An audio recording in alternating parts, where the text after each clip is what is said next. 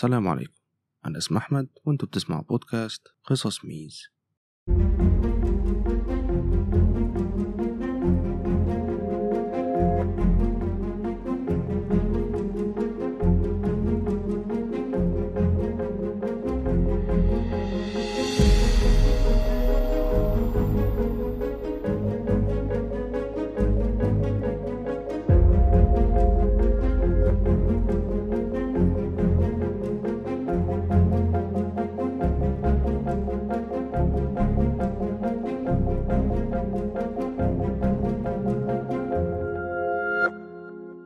أهلا بيكم في الحلقة السادسة من قصص ميز. قصتنا النهاردة أنا سميتها الفتى الذي ضل طريق العودة. قضيتنا النهاردة كلها غموض ونهاية القضية أغرب من أولها. وبتبتدي قصتنا في نص شهر أغسطس سنة 2013 لما مايك وكارين ساعدوا ابنهم اللي عنده 19 سنة وكان اسمه برايس لاسبيزا إنه يوضب شنطه ويحطها في عربية العيلة. برايس كان مقضي أجازة الصيف مع عيلته في كاليفورنيا ولكن لما الأجازة خلصت كان ميعاده إنه يرجع لمدينة روكلين في شمال كاليفورنيا عشان الجامعة بتاعته وكان اسم الجامعة سييرا. كانت تاني سنة ليه في الجامعة ولما جهز كل شنطه وحطها في العربية ركبوا هما التلاتة وبدأوا الرحلة لمدتها سبع ساعات لشمال كاليفورنيا. ولما وصلوا أبوه وأمه ساعدوه إنه يحط شنطه في الشقة بتاعته واللي كانت جوه الجامعة وبعد كده سابوه ومشيوا. وهم راجعين مايك وكارين كانوا بيتكلموا عن قد إيه برايس ماشي كويس في حياته وإنه بيحب الجامعة والكلية اللي هو فيها. وكان في قسم تصميم جرافيك وكان موهوب وكان عنده صحاب كتير وكان على علاقة بكيم. كان باين إن مستقبله هيبقى مبهر وإنه في طريقه للنجاح. ولكن اللي ما كانوش يعرفوه إن برايس بعد أسبوعين كان هيعمل مفاجأة كبيرة بالنسبة ليهم وما كانوش متوقعينها. وبعد يومين من وصوله للجامعة شون واللي هو واحد من أصحاب برايس المقربين وفي نفس الوقت زميله في السكن وكيم البنت اللي برايس على علاقة بيها خدوا بالهم إن تصرفات برايس اليومين دول بقت غريبة. بدأ ياخد مخدر اسمه Vyvanse واللي عبارة عن منشط قوي جدا بيتكتب للمصابين بأمراض قصور الانتباه. برايس ما كانش مصاب بالمرض ده ولكنه كان بياخد المنشط ده علشان يفضل صاحي طول الليل ويلعب على ال Xbox بتاعه. بسبب الحاجات اللي كان بياخدها بدأت شخصيته تتغير. بدأ يبقى دايما قلقان ومتوتر. شون وكيم واجهوه بالموضوع ده وسألوه هو ليه بيعمل كده. برايس كان بيقول لهم إنه كويس وإن الموضوع مش كبير وإنهم ما يقلقوش عليه. لكن شون وكيم ما كانوش مصدقين الكلام ده. كانوا مقتنعين إن في حاجة حصلت له وخلته ياخد المواد دي. وفي 28 أغسطس واللي كان بعد أسبوعين من وصوله للجامعة برايس وشون كانوا لوحدهم في شقتهم. لما برايس فجأة قال لشون إنه عايز يديله حاجة وخلع الحلق الألماظ اللي كان لابسه واداهوله. الحلق ده كان هدية من والدته. شون قاله إنه مينفعش ياخد منه الهدية دي وإنها مهمة بالنسبة له. شون استغرب من تصرفات برايس. لكن حتى قبل ما يرفض الهدية برايس قام وجاب ال Xbox بتاعه وحطه على الترابيزة وقال له خد ده كمان. شون قال له إنه ما يقدرش يقبل الحاجات دي منه وإنها حاجات غالية وبتاعته. وبدأ يسأله هو ليه بيتصرف بغرابة. برايس قال له إنه عايز يديله الحاجات دي عشان هو صاحبه وبيحبه. المهم شون كان مذهول من اللي بيحصل. وفجأة برايس خرج موبايله وبدأ يبعت رسالة لحد وهو متعصب. ولما خلص وحط التليفون في جيبه تاني قال لشون إن هو وكيم لسه منفصلين دلوقتي. هنا شون عرف إن في حاجة غلط لأن مفيش سبب إن برايس يعمل كل ده فجأة. فقرر إنه محتاج يكلم أهل برايس لأنه قلقان عليه. وفعلا استنى لحد ما برايس خرج عشان يروح يتكلم مع كيم واتصل بوالدة برايس. قال لها إن برايس مش كويس وإنه بيتعاطى مخدرات وإنه محتاج مساعدة وإنه مش بيحاول يوقعه في مشكلة بس هو بجد قلقان عليه. طبعا لما كارين سمعت الموضوع ده قلقت وخصوصا إنها أول مرة تسمع الكلام ده عن برايس. وما كانتش تعرف إنه بياخد مخدرات. وقبل حتى ما تقفل التليفون وتتصل ببرايس لقيته بيكلمها. ردت عليه ولكن لقت إن كيم هي اللي بتتكلم من موبايله. وقالت لها إن برايس جالها البيت فجأة وبيتصرف بطريقة غريبة جدا وإنها خدت مفاتيح العربية بتاعته عشان ما تسيبوش يسوق في الحالة دي. كارين قلقت أكتر لأن دي المرة التانية اللي حد يكلمها فيها عن ابنها في أقل من ساعة ويقولها إنه مش كويس. كارين طلبت من كيم إنها تدي التليفون لبرايس عشان هي عايزة تكلمه. وفعلا برايس خد التليفون وكلمها وكان صوته عادي وباين عليه إنه كويس. سألته إيه اللي بيحصل ولو هو كويس. برايس قال لها إن هو كويس لكنه هو وكيم انفصلوا وإن كيم واخدة مفاتيحه ومش مخليه يعرف يمشي. وطلب منها تقول لها تديله المفاتيح كارين ما كانتش مصدقة كلامه إن هو كويس وكانت عارفة إن في حاجة غلط. قالت له خليك مكانك وأنا جاي في أول طيارة الصبح. لكن هو رد عليها وقال لها لأ وإنه عنده حاجات كتير عايز يقولها لها بس بعدين. وطلب منها ما تجيش. كارين كانت مستغربة. إيه الموضوع اللي هو عايز يتكلم معاه فيه؟ ولما سألته أكتر من مرة عن الموضوع برايس مرضيش يوضح أي حاجة. ودي كانت حاجة غريبة على عكس عادة برايس لأنه كان دايما متعود إن يحكي كل حاجة لأهله. كارين ندت الموبايل لجوزها مايك. مايك سأله إيه المشكلة؟ ولكن برايس قاله إنه مفيش حاجة وإنه عايز حد منهم هما الاتنين يقول لكيم تديله مفاتيحه عشان يمشي. مايك اقتنع إن ابنه كويس وفعلا طلب من كيم تديله مفاتيحه. وهي عملت كده. وفي حوالي الساعة 11 ونص بالليل كان برايس ركب العربية وقبل ما يمشي أمه اتصلت بيه وقالت له إنه لما يروح يبقى يكلمها. هو قال لها ماشي وإنه هيبقى يعمل كده. وفعلا بعد ساعة ونص وحوالي الساعة واحدة الصبح برايس كلم كارين وقال لها إنه روح وإنه كويس. كارين ومايك قالوا له يخش ينام والصبح يتكلموا معاه.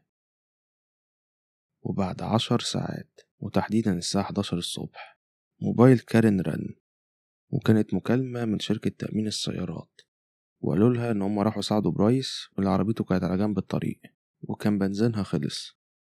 طبعا كارين ومايك اتفاجئوا لأنهم عارفين إن برايس المفروض يكون في البيت. فإيه اللي خلى عربيته تعطل على جنب الطريق؟ هل صحي بدري ونزل بدأت كارين تتصل ببرايس ولكنه ما كانش بيرد. فاتصلت بشون وفعلا رد عليها. قالت له اديني برايس لأنه ما بيردش عليا. ولكن شون قال لها إن برايس أصلا ما جاش من امبارح. وده صدم كارين ومايك وخلاهم عايزين يكلموا الشرطة. لكن جه في بالهم فكرة الأول إن هما يشوفوا حسابه في البنك لأنه معاه فيزا هما كانوا مدينها له ويشوفوه استخدمها ولا لأ.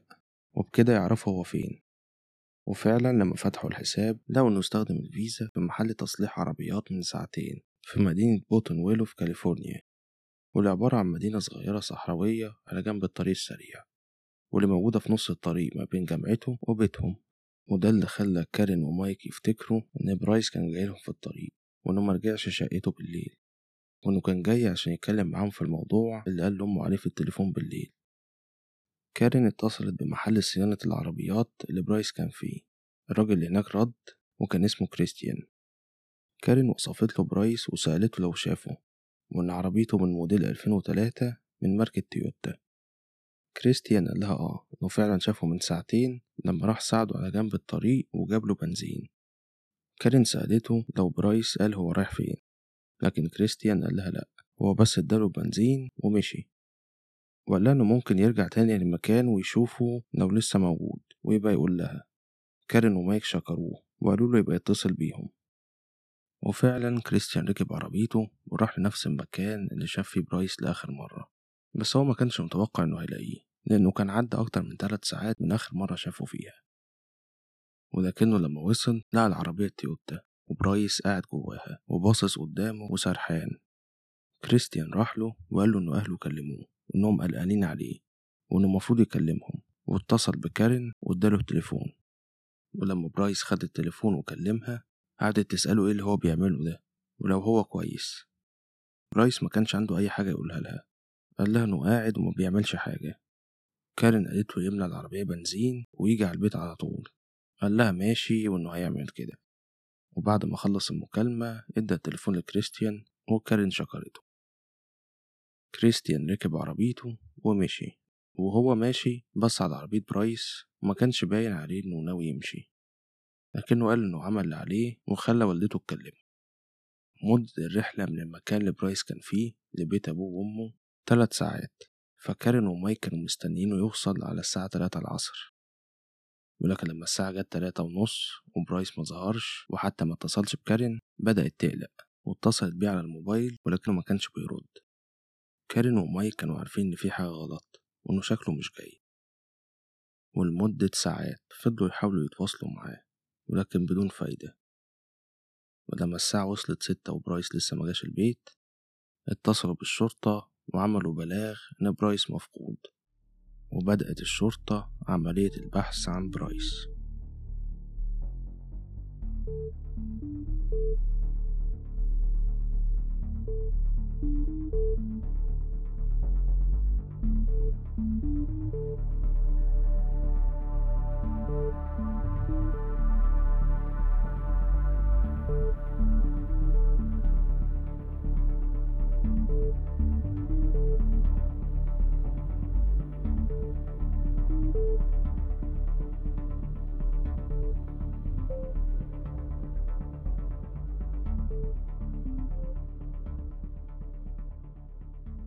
أول حاجة عملوها إن هم اتصلوا بشركة الاتصالات اللي برايس بيستخدمها عشان يقدروا يحددوا من خلالهم مكان موبايل برايس. ولما الشركة جابت العنوان الشرطة كانت متفاجئة برايس لسه في نفس المكان اللي كان فيه الصبح اتحرك مجرد كام متر وكان في جراج بتاع أوتيل. الشرطة بعتت دورية عشان تشوفه ولما الدورية وصلت فعلا لقوه قاعد في العربية وباصص لقدام وسرحان. الظابط اللي في الدورية نزل وراح له عشان يكلمه. والظابط ده بعد كده قال إن تصرف برايس كان طبيعي جدا ما كانش باين عليه أي حاجة وإنه جاوب على كل أسئلتهم وخلاهم كمان يفتشوا عربيته. وإنهم لما فتشوا العربية ما كانش فيها أي حاجة غلط. ولما الشرطة سألته هو بيعمل إيه في المكان ده وإن أهله قلقانين عليه برايس قال لهم إنه ما بيعملش حاجة هو قاعد بس في العربية. وقال لهم إنه هيروح بعد شوية. واحد من الضباط قال له إنه لازم يكلم والدته ويطمنها عليه. ولما قال كده برايس فجأة بدأ يتهرب وما كانش عايز يتصل بأهله. الضابط خد باله وقال له إنه لازم يكلم والدته دلوقتي وقدامه. وفعلا على مضض برايس عمل كده. كارين قالت له إيه اللي بيحصل وليه لسه ما جاش كل ده؟ ولكن برايس برضه ما كانش عنده إجابة وقال لها إنه هيرجع قريب. ولما عرفت إنه مش هيحكي لها في التليفون قالت له يروح ياكل حاجة ويرتاح وبعد كده يركب العربية ويرجع وإنهم هيتكلموا لما يجي. برايس قال لها ماشي وإنه هيرجع بعد كام ساعة. ولما الظابط سمع الكلام ده وتأكد إن برايس هيرجع للبيت قرر إن مهمته انتهت وسلم عليه ومشي. وبعد ساعة كارين جات لها مكالمة من كريستيان الراجل اللي شغال في محل تصليح العربيات. كان بيطمن على برايس وإنه خلاص روح. كارين حكت له على اللي حصل وقالت له إنه المفروض هيرجع بعد شوية. وكريستيان واللي حس بنوع من المسؤولية ناحية برايس لقى إنه معندوش مشكلة إنه يروح يطمن عليه تاني ويتأكد إنه مشي من المكان اللي هو فيه. ولكن كارين شكرته وقالت إنه مش محتاج يعمل كده وإن الشرطة خلاص راحت له وإنه راجع. ولكن بعد ما كارين قفلت معاه وبعد فترة وبالرغم من إن كريستيان ما كانش مطلوب منه إنه يعمل كده قرر إنه هيروح يطمن عليه. وفعلا ركب عربيته وراح لجراج الأوتيل لأنه حس إن برايس في مشكلة وهو عايز يساعده. ولكنه هو رايح في الطريق ما كانش متوقع إنه هيلاقيه. ولكنه اتفاجئ لما وصل هناك ولقاه برضه قاعد في عربيته وباصص لقدام وسرحان. كريستيان جاب آخره فركن عربيته وراح لبرايس وخبط عليه. وقال له إنه لازم يرجع بيته وإن أهله بجد قلقانين عليه وإنه مش هيمشي من المكان غير لما برايس يتحرك بعربيته. وإنه هيمشي وراه بعربيته لحد ما يتأكد إنه طلع على الطريق السريع. ولما برايس ملقاش حل تاني قدامه وافق. وفعلا برايس اتحرك بعربيته وكريستيان وراه. وفضل ماشي وراه لمدة ساعة لحد ما اتأكد إنه طلع على الطريق السريع وخلاص مروح البيت. فاتصل بكارين وقال لها اللي حصل. قال لها إن برايس برضه ما كانش مشي من المكان اللي هو فيه بس هو دلوقتي على الطريق السريع وجاي لهم في الطريق. كارين شكرته على اللي عمله وبعد كده اتصلت ببرايس وقالت له إنه يفضل معاه على التليفون لحد ما يرجع ويوصف لها هو فين وإيه الحاجات اللي هو شايفها في الطريق علشان تتأكد إنه فعلا مروح. ولكن برايس رفض وقال لها إن الدنيا ضلمة وإنه مش شايف حاجة حواليه. ولما الساعة جت اتنين الصبح والمفروض يكون برايس وصل البيت أو على الأقل قريب اتصل بأهله وقال لهم إنه تعب ومش قادر يكمل الطريق. وإنه هيركن العربية على جنب وينام شوية. في الأول كارين ومايك صمموا إنه يكمل الطريق وإنه لما يروح يبقى ينام زي ما هو عايز. ولكن مع تصميم برايس وإنه بقاله 24 ساعة من غير ما ينام وافقوا وقالوا له أول ما يصحى لازم يكلمهم عشان يعرفوا إنه جاي في الطريق. وهو قال لهم إنه هيعمل كده.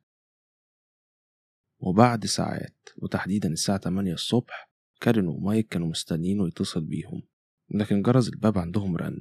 فقالوا إن أكيد برايس وصل ولما راحوا يفتحوا الباب لقوا ظابط شرطة الظابط سألهم لو عندهم عربية تويوتا موديل 2003 قالوا له آه وهنا عرفوا إن برايس حصل له حاجة.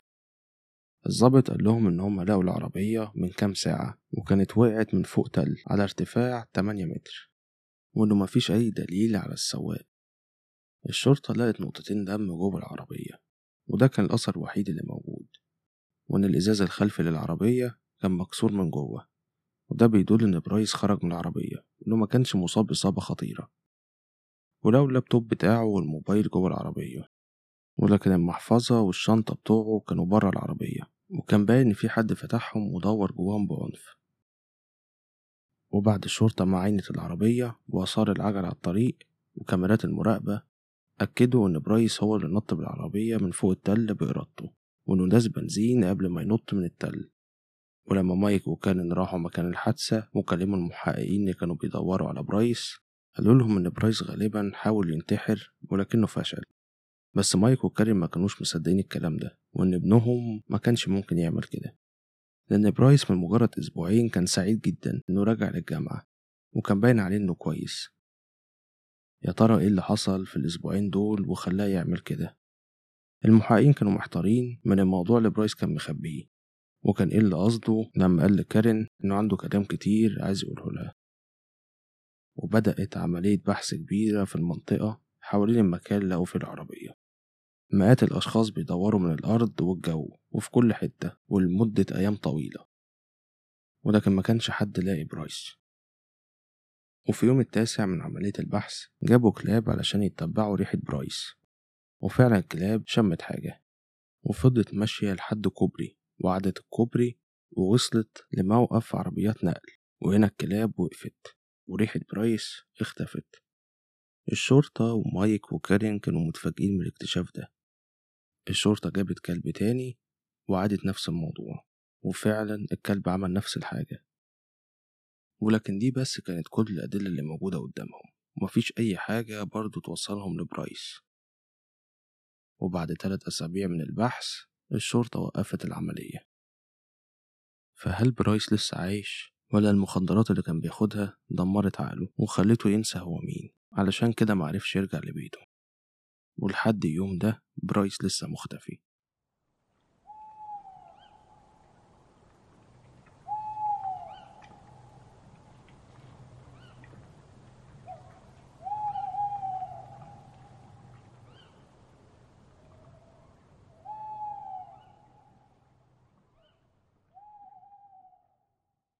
وبكده تكون خلصت حلقتنا النهاردة.